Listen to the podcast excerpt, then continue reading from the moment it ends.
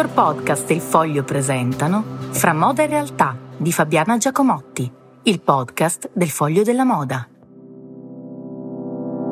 Buongiorno e buona settimana. Parliamo di Alta Roma, che ha appena chiuso, ma non ha chiuso Alta Roma, ha chiuso la nuova Kermesse. Però chi dice che Alta Roma chiuderà, e lo dicono spesso, ogni tanto lo scrivono pure, è perché non conosce Roma e non conosce nemmeno la resilienza che è un termine molto di moda, della sua presidente Silvia Venturini Fendi. Una che è cresciuta con Karl Lagerfeld, sua madre, e le sue quattro formidabili zie, ricorderete la grandissima Carla. In questi ultimi anni ha già dovuto tenere a bada le mire espansionistiche di Kim Jones da Fendi, insegnargli che cosa significa la couture, figurarsi se non sa gestire il comune di Roma, Alice e tutto il codazzo di portaborse desiderosi di farsi belli con le fidanzate. Si parla di un prossimo passaggio di consegne, ma tenderei a non crederlo. Così come non, non, ho mai creduto alle Cassandre che ogni sei mesi danno la nuova edizione, la prossima edizione come l'ultima. Sarà l'ultima edizione d'Alta Roma. Infatti siamo arrivati alla 41esima. Questo significa più di vent'anni. In questo periodo, premetto, eh, ho lavorato più volte con Alta Roma, realizzando nel 2018 anche la prima e ahimè l'ultima grande mostra dedicata a Raffaella Carrà, vista attraverso i suoi costumisti e gli stilisti che si sono eh, avvicendati eh, e che hanno preso ispirazione da Raffaella Carrà. Bene, vi ho trovato un'organizzazione superba. All'ultimo minuto però, che è un tratto caratteristico della città quasi più che di questa società. Alta Roma vive su un progetto forte che è quello di dare visibilità ai giovani designer sui mercati esteri. Un tempo alle origini presentava anche le vecchie glorie della couture romana, oggi quasi tutti scomparsi. Ma purtroppo il problema di Alta Roma è una gestione molto difficoltosa, in quanto è dipendente dai soldi pubblici, dai denari pubblici, dai finanziamenti che arrivano, anzi arrivavano da diversi soggetti, tutti istituzionali.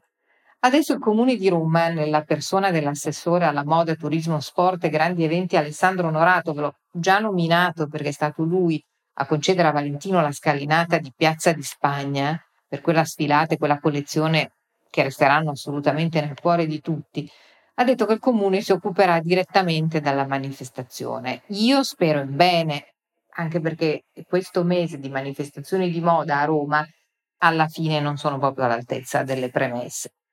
Comunque, per farla breve, ogni edizione di Alta Roma è davvero un miracolo. Questa volta, come sempre, ci sono stati ancora concorsi. Who's on Next, che purtroppo, do una notizia, sembra che non godrà più del sostegno del vice Vai a capire perché, e speriamo di no, perché da questa manifestazione sono usciti dei talenti importanti, due per tutti Paul Andrew, che poi ha guidato Ferragamo a lungo, e Arthur Arbesser ma eh, ci sono state anche questa volta le sfilate delle accademie di moda e l'hub per le giovani realtà imprenditoriali, Showcase si chiama il titolo. Insomma, un grande vivaio di giovanissime realtà che non avrebbero comunque i mezzi per arrivare a Milano, dove costa sfilare e costa anche mostrarsi, e che hanno però e inoltre l'opportunità di godere delle bellezze delle città e di invitare anche i loro clienti, i loro primi clienti in un contesto fantastico. Stavolta ne sono arrivati 107 di giovani talenti imprenditori, di cui 68 coinvolti appunto in questo progetto showcase e 19 provenienti dal territorio del Lazio. A seguirli ci sono stati oltre 400 giornalisti accreditati e un sacco di ospiti dal Brasile, dal Kazakhstan, dalla Turchia, dalla Grecia, dalla Francia, dalla Spagna. Mi sono fatta dare un po' di dati, mi sembrano piuttosto interessanti.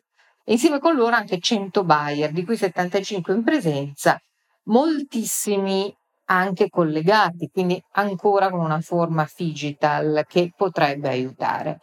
Eh, quello che manca ad Alta Roma, che è davvero un perfetto complemento di Milano, come i francesi direbbero come una pépinière, come un vivaio, è la certezza di una gestione programmatica.